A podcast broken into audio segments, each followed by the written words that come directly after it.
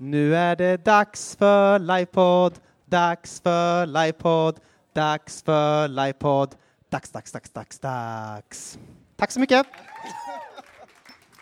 Okej, jag tror vi var överens om att inte skulle köra den grejen, men för all del. Höj Simon lite grann. Hör ni mig? Ni hör inte mig? Upp i taket, höj honom. Okej, hör ni mig nu då? Ja. Okej. Hej och välkomna allihopa till den här livepoddinspelningen av Aten och Jerusalem. Aten och Jerusalem som utgörs av mig, Simon, och min vän Anton här. Mm-hmm. Vi har tuffat på ett gäng år med den här podden. Ja. Och vi har således tänkt begå livepodd. Jag kommer sno ett skämt här nu av Ola Söderholm, men man brukar säga att man ska egentligen inte veta hur lagar och korvar blir till. Men man skulle nästan lägga till poddar på den listan också. Man ska egentligen inte veta hur lagar, korvar och poddar blir till. Men här är vi nu. Ja, så här är det. Det ser inte ut bättre än så här. Det är svårt att se, men det är kul att det börjar ramla in lite nu. Ja, precis. Vi är som sagt Aten och Jerusalem, och vi är då Mellansveriges stökigaste frikyrkliga teologiska intervjupodcast. Mm. Det är en liten fåra vi äger. Mm. Precis. Ensam. Och idag har vi med oss ingen mindre än kvällens predikant på Frizon och våran förebild allt ifrån tonåren och framåt här, Shane Claiborne. En applåd. Yeah, it's great to have you here, man. Yeah, it's great to be here. I have no idea what you just said about me. But I said it's not a childhood, but a teenagehood fantasy of mine to talk to you like this. I've always, when I was a teenager, and I was constantly like this. I was like this. Yeah. Cool. Have you ever felt that there's something missing in your life? Missing? Yeah. This is not an actual question. It's a rhetorical question. What do you mean? I mean, haven't you felt this? Oh, like a childhood. Yeah, this kind of sensation in you that there's something missing. Can you relate, Shane? This is what's been missing in your life. Oh God, Lord! I thought it was Jesus, but it was just. You got plenty of Jesus. This podcast. Yeah. Yeah. Well, we should be going. Let's go. The last time you were at Frizon, yeah. I think it was about 11 years ago or something like that. Wow. And then your book, The Irresistible Revolution, which is one of the pillars of our podcast, hence its placement here. That's deep. Yeah, it's pretty deep. It was still quite new, the book. Yeah. And I think that few books had such an impact on free church kids in about my age as The Irresistible Revolution.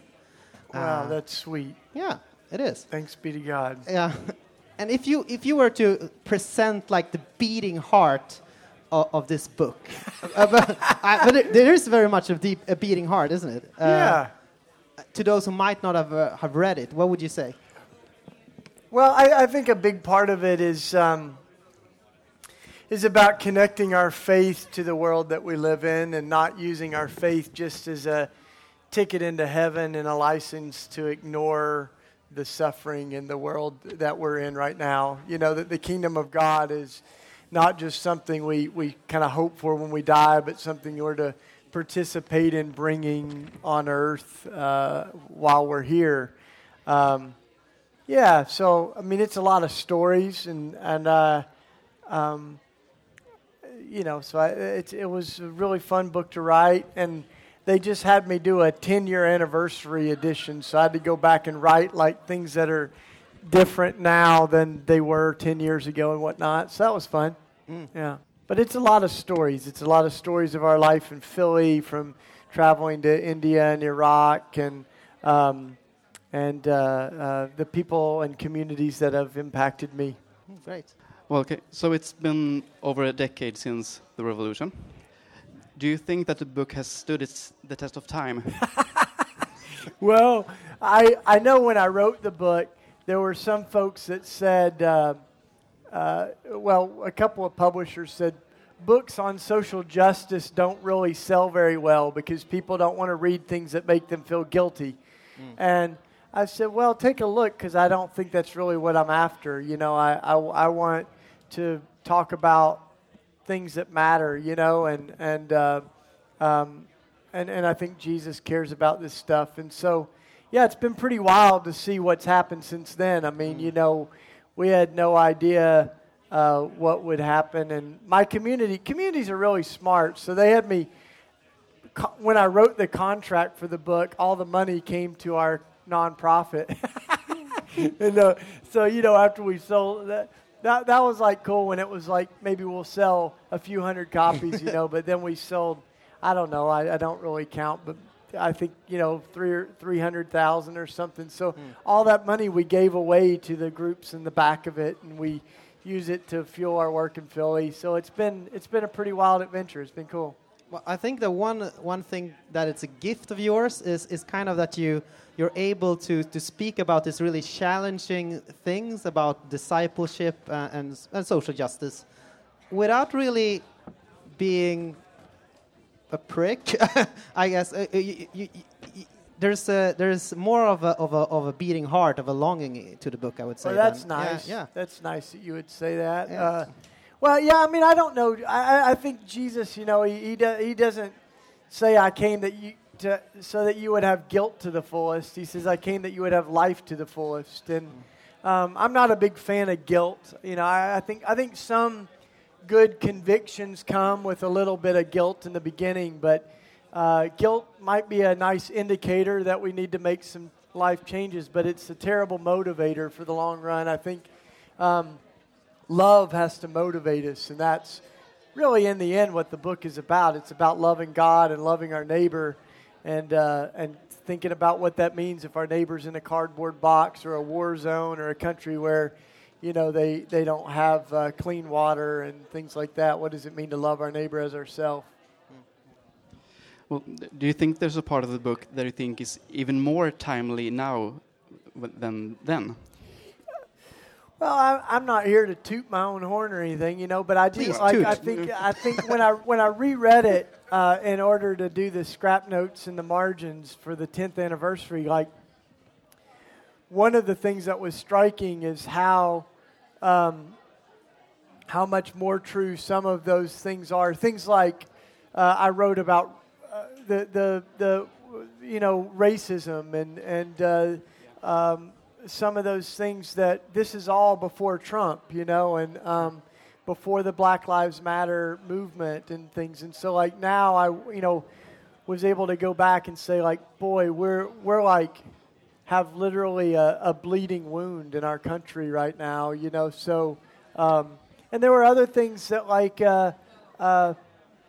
were amazing experiences that I've been able to follow up on. Like when I first wrote it, I'd been to Iraq one time, but I got to go back and reconnect with the Iraqi doctors that saved our lives. And I had another experience that reinforced all my convictions from 10 years ago. So those are just like, yeah, I mean, it's cool to see how true some of those things continue to be. And, you know, my friend says all truth comes from the Spirit, so we can never think too highly of ourselves if we say something that's true. So, when I reread it, I felt like, boy, some of these things I could say even with more conviction today than I did 10 years ago, for sure. But is there any parts that's kind of in the book? When you look back at it, yeah, there's probably parts that. Well, there's parts that have evolved. You know, it's not necessarily that they're not true, but they're different now than when I wrote it. Like when I wrote the book, I think I lived with like 15 people in a house, and now we have more of a village. So we've got multiple houses, and we kind of do life together on the block. We have a little bit more elbow room. I wasn't married when I wrote the book, the first, you know, edition of that. So, but even that, like, my wife has radicalized me. I just talked to her on the phone, and you know, I had air conditioning back before I was married, and then I met my wife, and she's like, Our public schools in Philly don't have air conditioning, so it can be like 100 degrees Fahrenheit, which is a lot of Celsius. And so, you know, she said we're going to get rid of the air conditioning to be in solidarity with our... We'll get air conditioning when our schools have it, you know, and like... She got rid of my microwave. She got rid of everything. And so I sometimes say when I got married, I became Amish, you know, because she saw my income and said, we need to get, you know, let's live off half of that and give more away.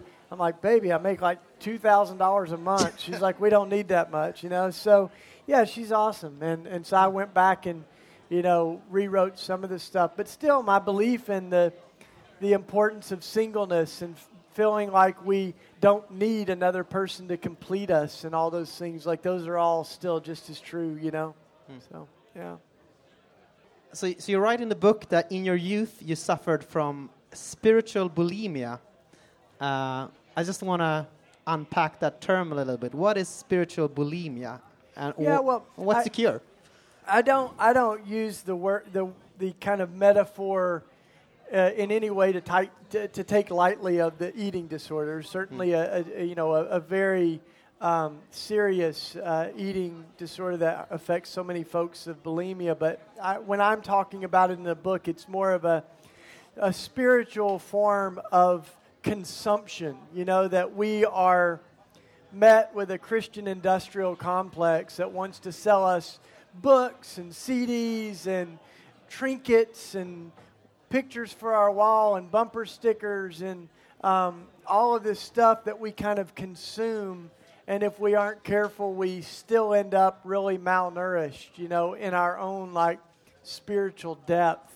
Go to all these conferences and festivals and all that. We kind of just keep consuming. And if we're not careful, we do develop just this unhealthy kind of gorging ourselves with stuff that doesn't really end up transforming our lives or taking any sort of real root in our souls, you know. So, part of what I'm convinced of, ironically, after writing a bunch of books, is that we don't just need more books. We need to, like, live out the stuff that's already been said, you know. Most true things and good things have already been said. They just need to be lived. I think that's kind of true. So, on that note, still buy my book. Yeah, you should. Great. So you live in this community called The Simple Way. Yeah. Can you tell us about it? Yeah. So we started when I was in college. There was a group of homeless families that were really courageous. These were moms and kids that. That was the fastest growing homeless population, and still is, moms and kids. And so they had gotten together. There was a 10-year waiting list, 3,000 families on the waiting list for affordable housing and shelters. And so they moved into an abandoned Catholic church. And we read about that as students. And what we also read was that the Catholic church that owned the building was trying to evict them. And they were facing arrest for trespassing on church property. And that just didn't feel right to us, you know. So we came alongside of them, and originally kind of were living in and out of the church building they were living in. But then that kind of ended with most of the families getting housing. And so we moved into that neighborhood, inspired by these families, but also inspired by the early church in the book of Acts. It says, they shared everything they had. No one claimed any of their possessions. So we pulled our money together, bought a house, and then we kept moving into abandoned houses in the neighborhood.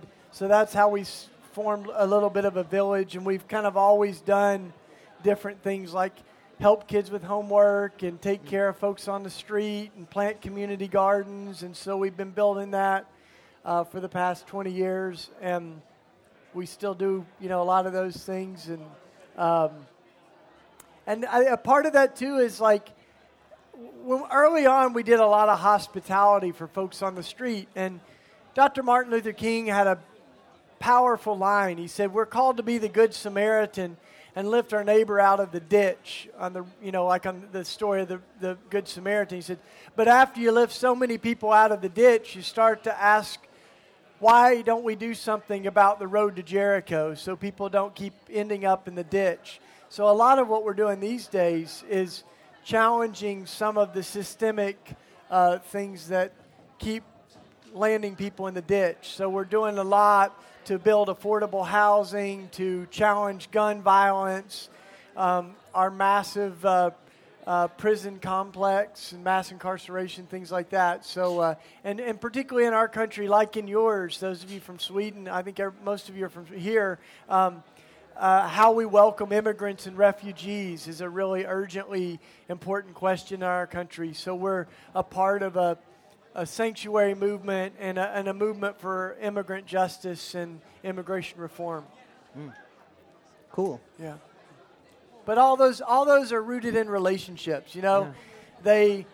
They aren't just about like the macro stuff. Like in the end, gun violence is about Papito, the 19-year-old that got killed on my steps. You know, immigration is about Jose, who's a pastor that was separated from his family. You know, so these issues have names and faces. And I think, you know, at the end of the day, one of the biggest challenges in the church is not just a compassion problem, but a relationship problem. Mm. We've kind of lost the connectedness of real relationships with people who are directly affected by injustice. And so that's why we, you know, our starting point is to live in closer proximity to people who are suffering.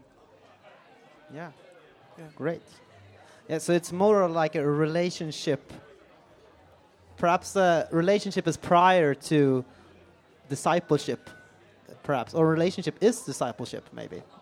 Yeah, I think you know, as I look at Jesus, there's one translation of the John chapter that says, you know, God put skin on and moved into the neighborhood, and that's what happens in Jesus is God moves into the neighborhood, and not just in any form, but as a refugee, you know.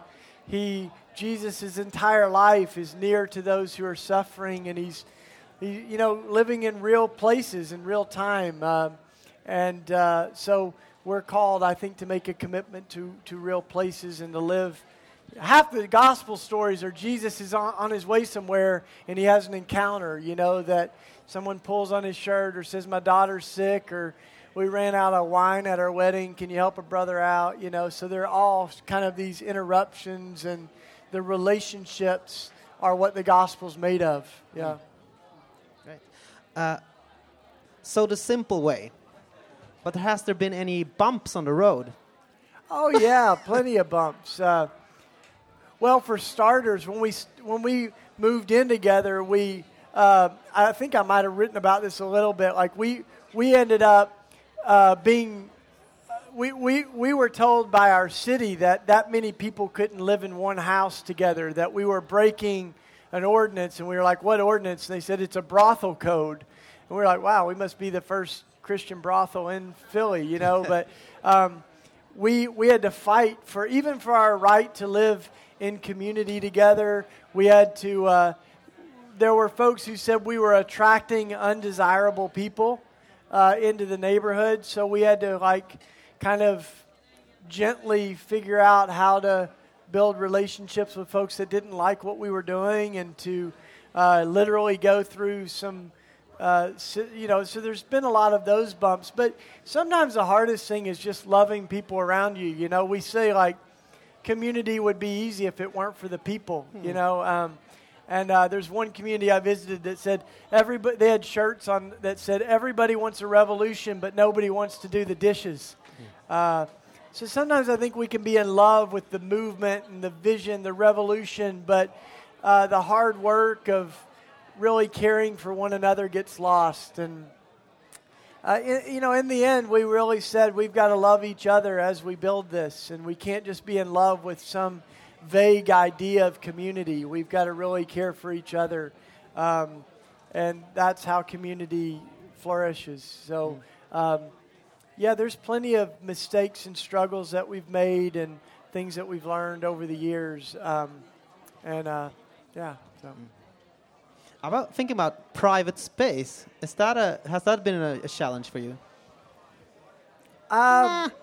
Yeah, I mean, like, I remember, it's funny because we hashed out all of these essentials. You know, what are the non-negotiables for each other if I'm going to make this space my home? And it's funny because some of the things that you would think would be divisive were not the most difficult things, you know? Like, I don't know, it wasn't the theological things that got us as much as, like, whether or not we kill mice in our house. You know, like one person felt strongly that you shouldn't kill mice because they're innocent creatures made by God. And someone else was like, yeah, well, they eat everything in our house. We need to kill them. And those are like irreconcilable positions, you know? So we met with this one community that said, it's often communities and churches die because two people on the polls can't compromise. And the bulk of the community is somewhere in between. And so they invited us to have a conversation in the middle. So the people that felt uncompromising and irreconcilable, we kind of like let listen in, but the community made some decisions together. Ironically, in that situation, it was like, all right, so one person doesn't want to live with mice and one person doesn't want to live in a house that kills mice. We're going to have them both go on vacation and kill all the mice, and then they'll come back. So anyway, you know, but yeah, we just kind of figured some of that out, but I think at the end of the day, we really had to say, like, our core commitments of loving God and loving people are there, and these other nitty-gritty things we'll try to figure out and care for each other as best we can, you know. So we've had a lot of decisions that not everyone could agree on, and we've tried to move forward honoring the best, you know, for the community in that. And if what I really believe personally is in the best interest of the community, then some other people should be as concerned as I am about it, or else maybe I'm just kind of acting out of my own conviction. So anyway, I don't know if that's interesting or not. That's pretty interesting. I think a lot of churches have that same difficulty, you know, and they end up in these polarized ways where one person or even a small group of people hold the whole community hostage because they can't have a civil conversation and maybe find a third way forward. So we visited this community that had been around for like 80 years, and we said, how have you held together? And they said two things that really helped us. One is they said, straight talk, talking directly to each other. If someone hurts or offends us, we respect them enough to talk to them and not around them. So we never talk about each other. And the second thing they said is confession. Anytime we've done something wrong, we make space to say we're sorry. And I think those things are really valuable for any community, you know, to say, like, we're going to talk directly to each other like Matthew 18 says. You know, we're going to also make space to say we're sorry to each other. And those are regular, like, kind of rituals and sacraments for us. Yeah. There's a pretty optimistic tone in the book, I think. A feeling that, you know, change is maybe close-ish at hand and God is on the move. But now in America, you have Donald Trump as a president, and some evangelical churches seem to kind of pledge their undying allegiance to him. Has the revolution come off its tracks? Well, so this is something that I wouldn't say we predicted would be what happened in the last election, which is 81% of white evangelicals, and this is very important, it's older white evangelicals that have been the political base of Donald Trump. Now, that is very disturbing to me because what you see is that, for me, the same people that led me to Jesus have led us to Donald Trump. And when I look at Donald Trump's values and message, I bounce that off Jesus. I couldn't be more troubled, you know, because the gospel of Donald Trump looks very different from the gospel of Jesus. And the things that Jesus blesses in the Beatitudes, the merciful, the meek, the peacemakers, the pure in heart, they're the antithesis of the things that now have come to really be embodied in our political system. And it was surprising. I'll tell you what was surprising was I kind of expected the Jerry Falwells, which are kind of the radical right, to support Donald Trump, but I never expected folks like Bill Johnson from Bethel and others that endorsed him, and that broke my heart, and still does, you know. And what I really feel is that a lot of white evangelicalism has lost its grounding on Jesus. And when that happens, we end up really losing track of what's important, you know. I think that's shifting. And we wrote a book called Still Evangelical, reflecting on that in depth, on what's happening in white evangelicalism in the U.S. But I think what Donald Trump has done is he didn't change America, he just revealed America. And he didn't change evangelicalism, he just revealed it. But what I think we're seeing is really, really troubling. And I mean, my chapter in the Still Evangelical book was evangelicalism has to be born again. We've got to come back to Jesus. And that's what I'll continue to proclaim. Like, I'm not really attached to the word evangelical, but I am concerned when the evangelical church is endorsing the same candidate as the KKK, the Ku Klux Klan. That's problematic. To say the least. Yeah. Okay. Why do you think God works in such slow ways? Why 11 and not baking powder? Why? Yeah, well, I think that so there's that movie. There's a movie that portrays Jesus. I can't even remember the name of it, but it was actually like a mini series. But one of the temptations to Jesus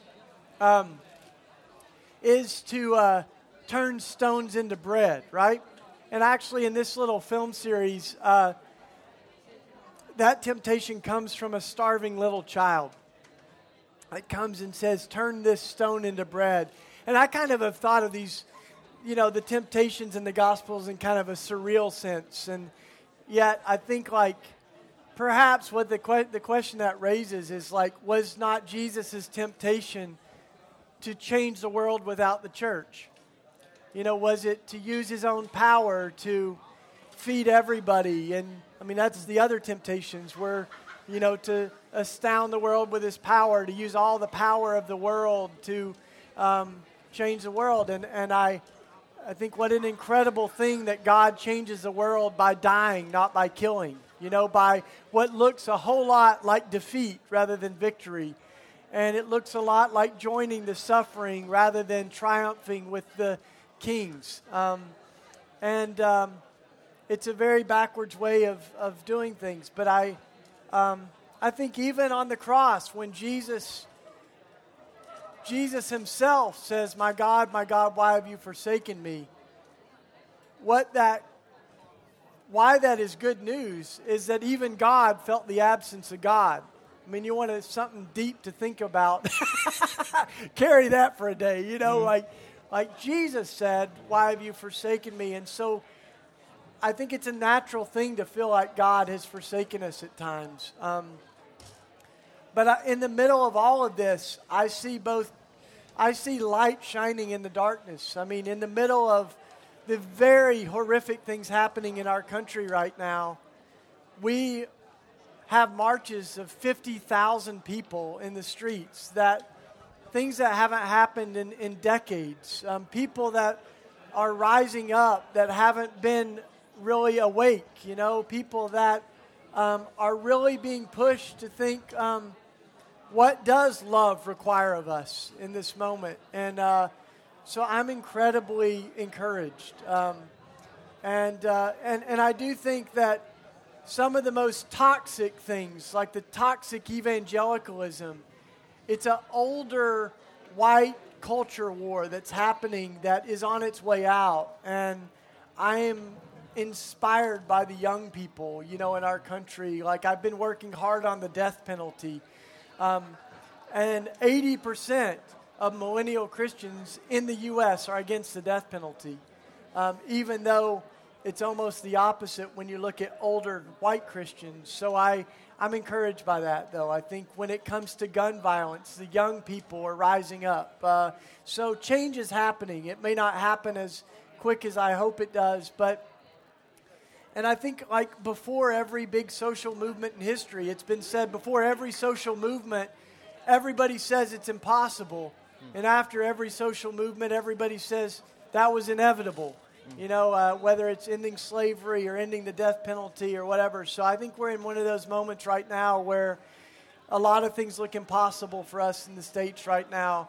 But hopefully a generation from now, people will see changes that they thought were inevitable. And I think that's where faith comes in, is we're believing despite what we see and believing that God is bigger than white supremacy, that God is bigger than the kind of toxic Christianity that often has hijacked the airwaves in our country. Yeah. So how does one make a radical Christian lifestyle last beyond, say, 26 or something? Yeah. Well, a couple of thoughts. I think one of them is we have to surround ourselves with radical elders. Several of my mentors are well over 80 years old. A couple of them are approaching 90.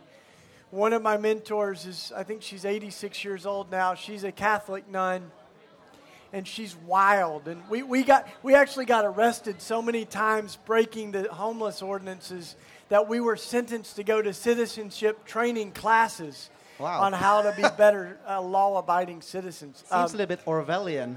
Yeah, it is a little bit. And it was fun, the classes, being with a nun, a 90-year-old nun in class. But... she got sick a little while ago, and I went to visit her, and she gave me this very dramatic speech. You know, it might be the end, and she wasn't scared at all, though. And when I got to heaven, she'd be up front waving for me, so I'd know the familiar face and all this stuff. And so then I called to check on her a few days later, and I said, "How's Sister Margaret?" I was thinking, "Is she alive?" You know, and they said, "Oh, yeah, she got better, kind of miraculously. In fact, she got arrested yesterday at the Pentagon." I'm like... It's barely been 1 week since she was on her deathbed, you know? So I think we need, like, radical elders.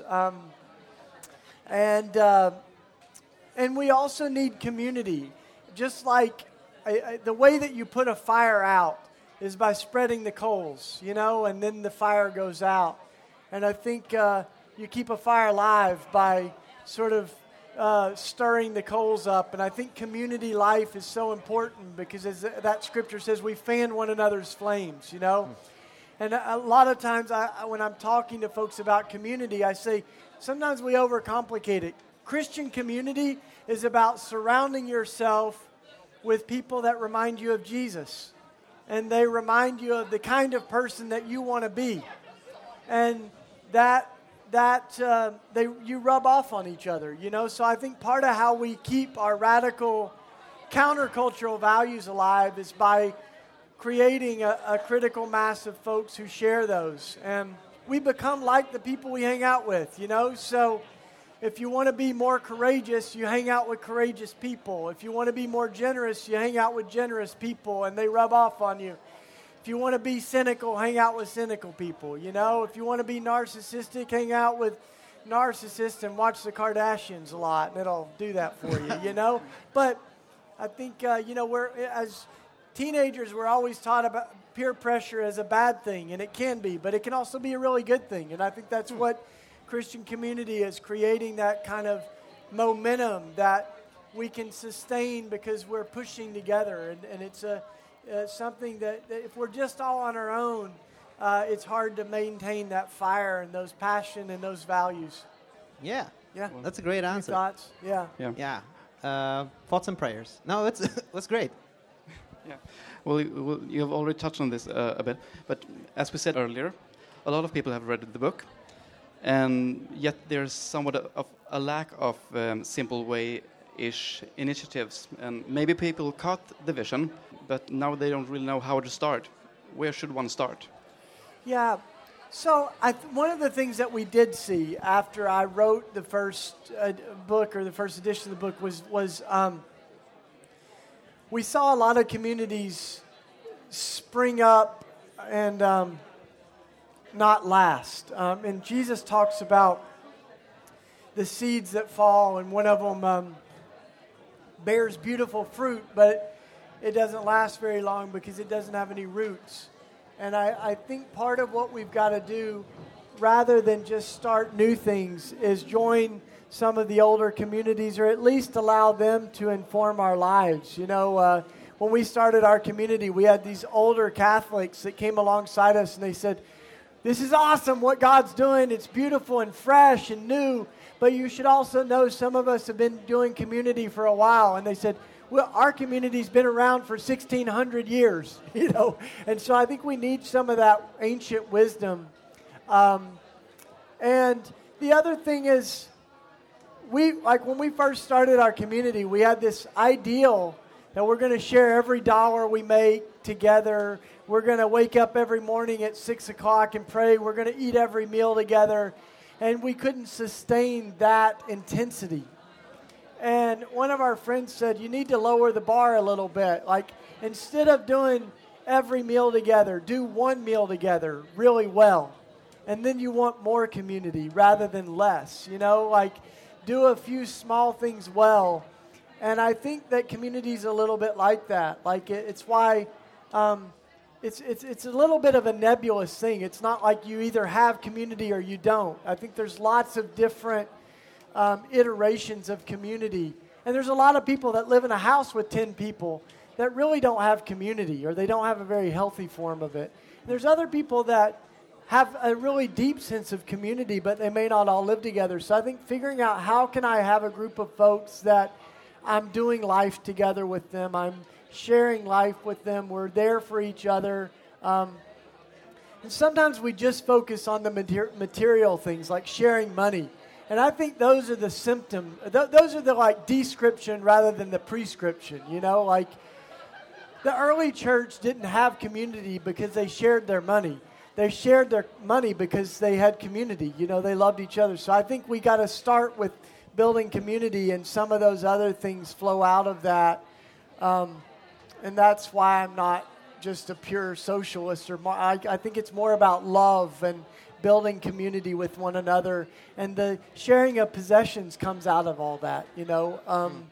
And the other thing, when you run a marathon, you don't just go run a marathon. You train for it. And I think in some ways, when we talk about community, we're exercising muscles that we haven't used in a while, and they've atrophied a little bit. So you don't just go run 10 miles. I think we've got to start small and build up that thing, and learn from other people that have trained themselves in community, and maybe they've already run a marathon, and they can help us know better how to prepare ourselves for it. We're going to wrap this up in a little bit, but we have two more questions that we have to ask everyone that we have on our podcast. Oh, okay, and great. The first one is this. Who is Jesus Christ? Who is Jesus? Jesus is everything that God is in a human being. Jesus is love with skin on. Jesus is...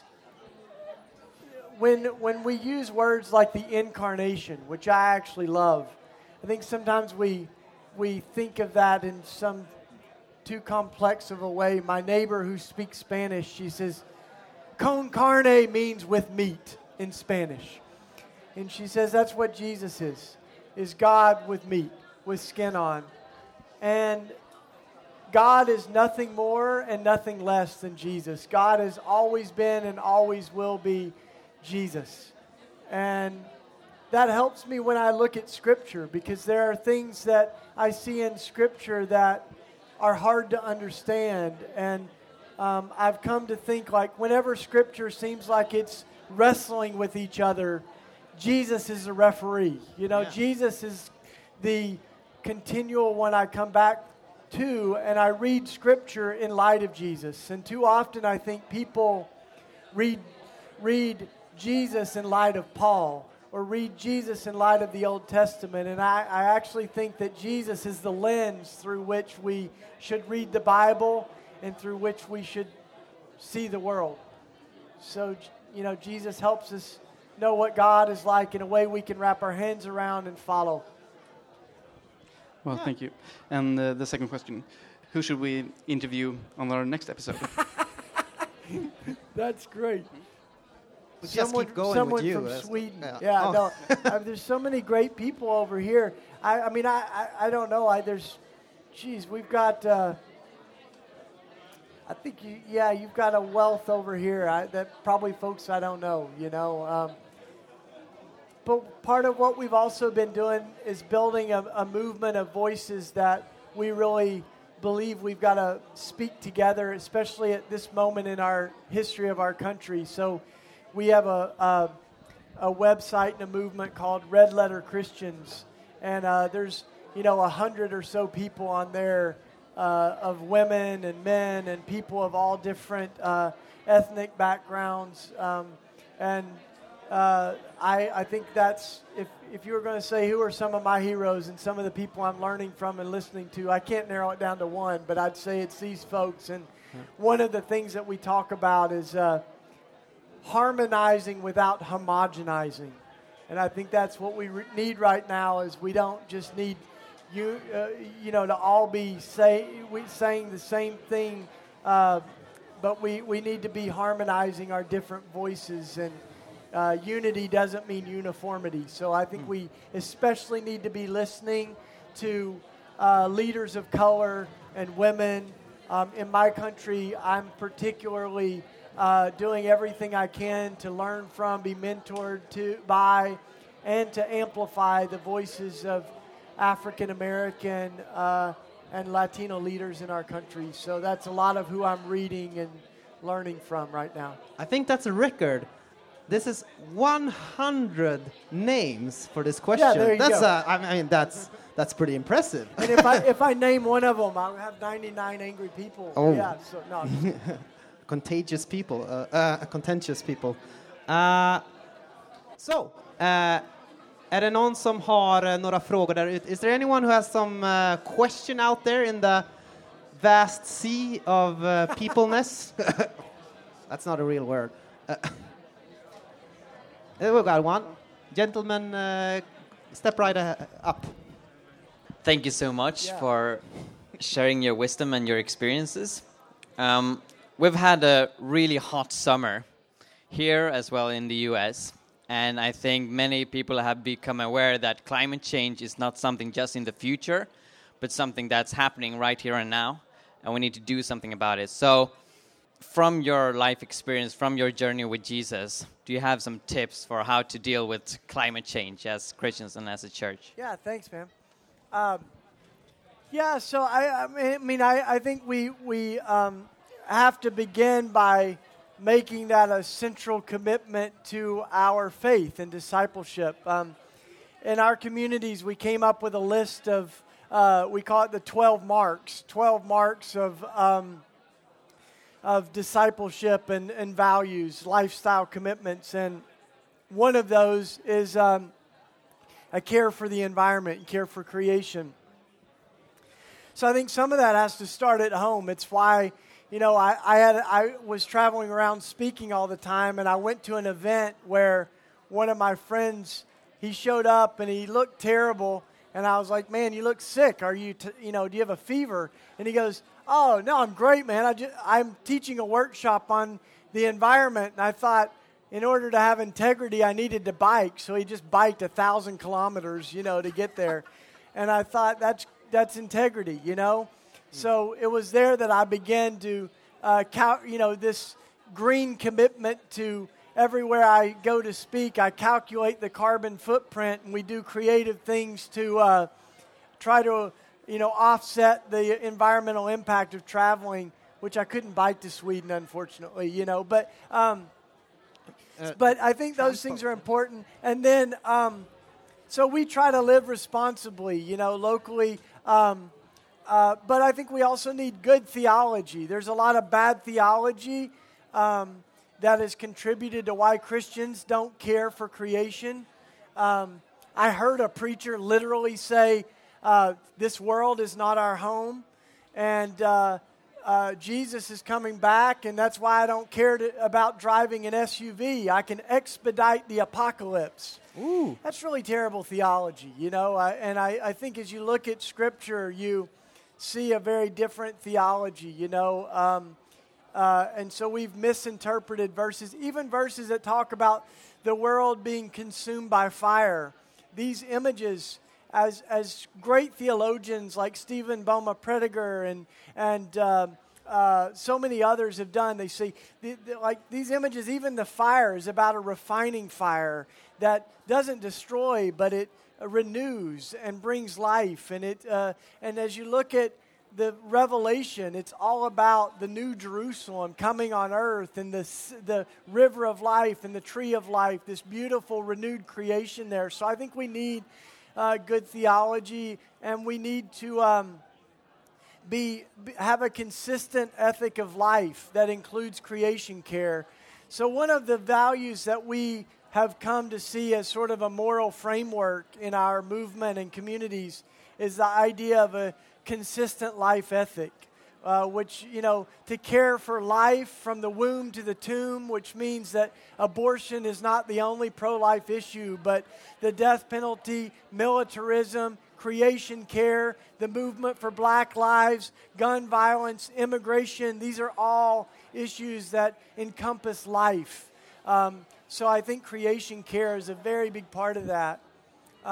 The last thing I'll say is, this has everything to do with our spiritual work. It's not like this is just a social justice issue, but when I garden with kids in my neighborhood, I get to see them be filled with wonder at creation. Like, one of my favorite memories was a kid on my block hysterically banging on my door, dragging me down the block to show me a firefly, because he had never seen a lightning bug, right? You guys have those? He was like, "What's that?" I'm like, that's a great day for God. God made a bug that's butt glows in the dark, and that wonder of creation, that's part of what we see, is that all creation screams of God. And so when we care for creation, it's holy and sacramental work.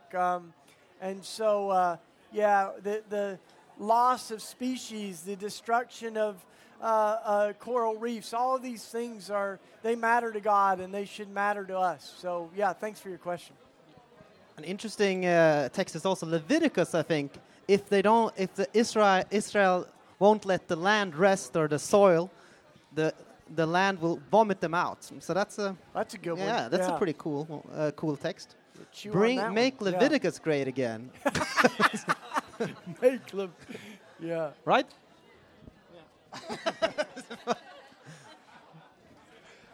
Hi.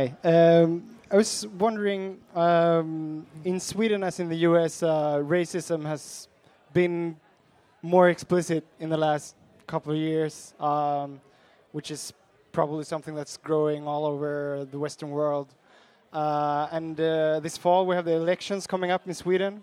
And since you have experience of an election being very much focused on those issues of racism. I was wondering what your thoughts are on voting when a lot of the politics represented are being very much driven by these racist ideas and ideas for more violence, more police, more prisons, and so on. So I wonder if you could share some thoughts that you have, or maybe exist in your community on that. Yeah, cool. So that was a really big question. A couple of thoughts I would have.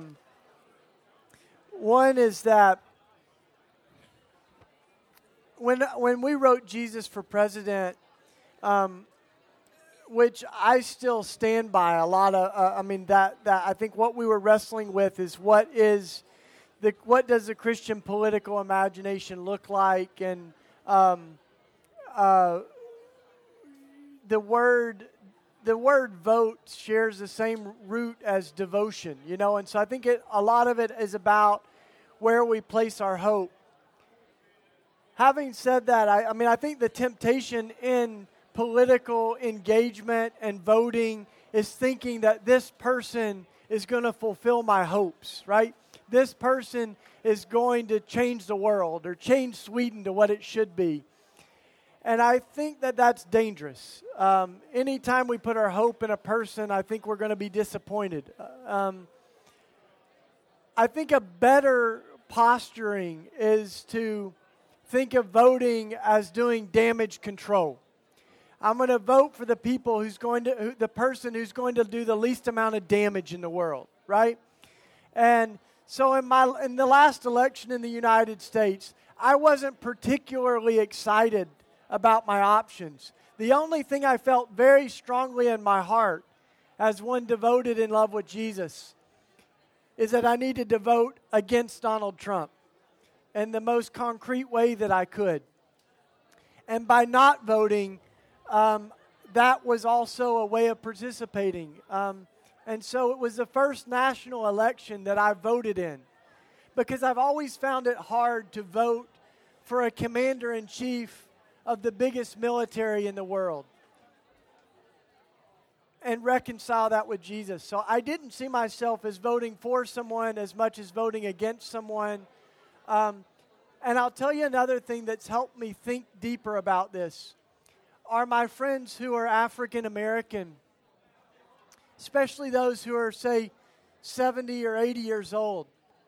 And they saw voting as one way to begin to change laws and society, that yes, God heals racist hearts, but we also had to change laws to make sure that black folks could swim in the same swimming pool as white folks and eat at the same lunch tables and ride in the same seats on the buses, right? We had to see laws change. And so when it comes to things like gun violence, many Christians in our country say gun violence is not a gun issue, it's a heart issue, it's a sin issue.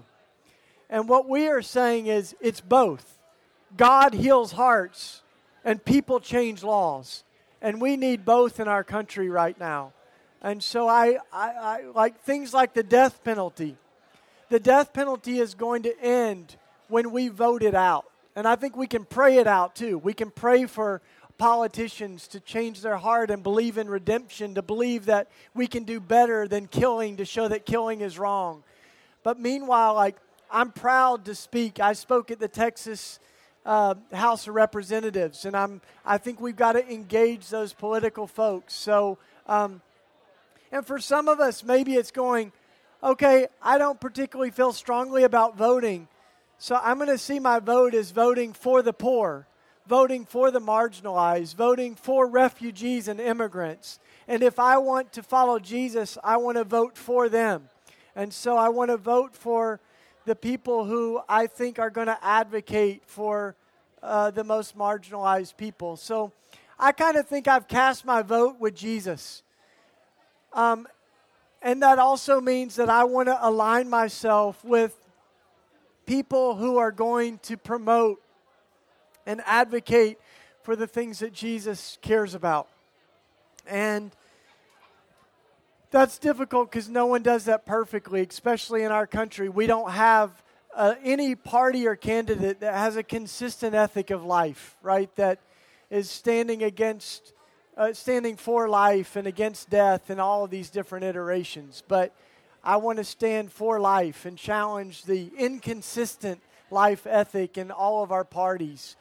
So that's a little bit, you know. I'll say one thing more about racism, because I think it's such an important thing, that racists have been emboldened in our country and I think around the world lately.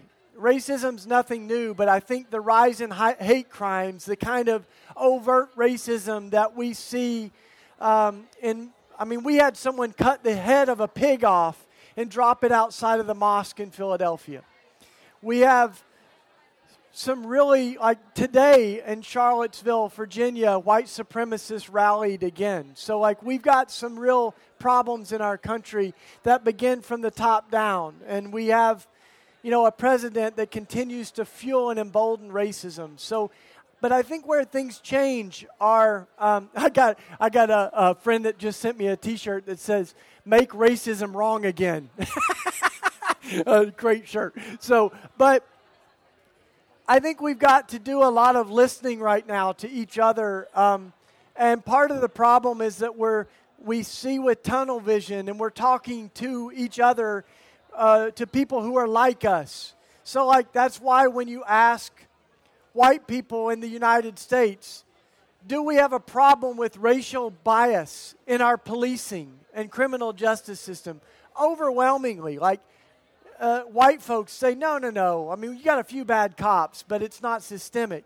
You ask black folks and brown people of color, do we have racial bias in our policing and criminal justice? Overwhelmingly, they say, yeah, let me tell you about it, So we're looking through different lenses, and I think we've got to realize that, And I lived a lot of my life in a small town with mostly white folks. My high school had the Confederate flag, which is really a symbol of our racial history that, that was there. And it was on our high school uniforms. And I didn't have eyes to see all that until my relationships changed.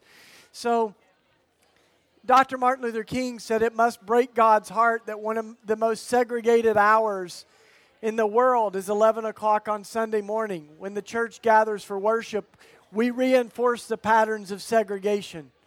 And so I think the church has got to be a place where we have those conversations. But it's also our Sunday morning services are not going to be diverse until our dinner tables and living rooms are diverse. Racism has to also change in our relationships, but we also have to challenge the systems and structures.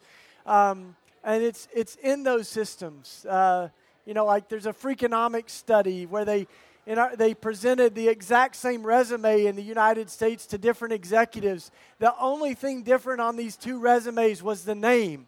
Maybe you saw this study, but on one resume, the name was Jonathan, and or something like that. And on the other name, it was Jamal. It was Shannon and Shaniqua. So it was a white-sounding name and an African-American-sounding name. And over and over and over, on these identical resumes, the person with the white-sounding name got the job over and over. And so, even those subtle things that, we know racism continues to affect hiring policies, wages, everything, policing for sure in our country. Over and over we're seeing this now because people are armed with their cameras, right? And So anyway, I think that's all. But it's a huge question. But I think it's one of the most urgently important questions that we can be asking as Christians is how do we actively create anti-racist disciples? Not just folks that are talking about multi-ethnic worship and things like that. Those are good things. But we need to be actively anti-racist. We have to be actively dismantling these systems and structures of privilege that are continually perpetuating that. So, great. Thanks for that. And we're out. On that note, deuces. Yeah, cool. So this has been pretty great. Don't you think? Oh, yeah. Good for time. Sure. Applause. Thank you. Good Thank to be here. Thank you so much for sitting down with us. Yeah. Should we take a bow? I feel like taking a bow. Oh, you want to take a bow? Let's take a bow. Okay.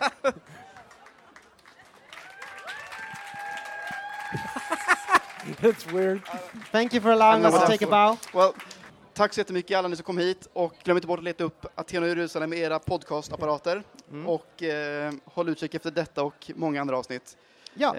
Thank you once again for sitting down with us. It's been a real pleasure. Awesome. Yeah, man. Woo. Thank you. Nu kan du gå och lägga er.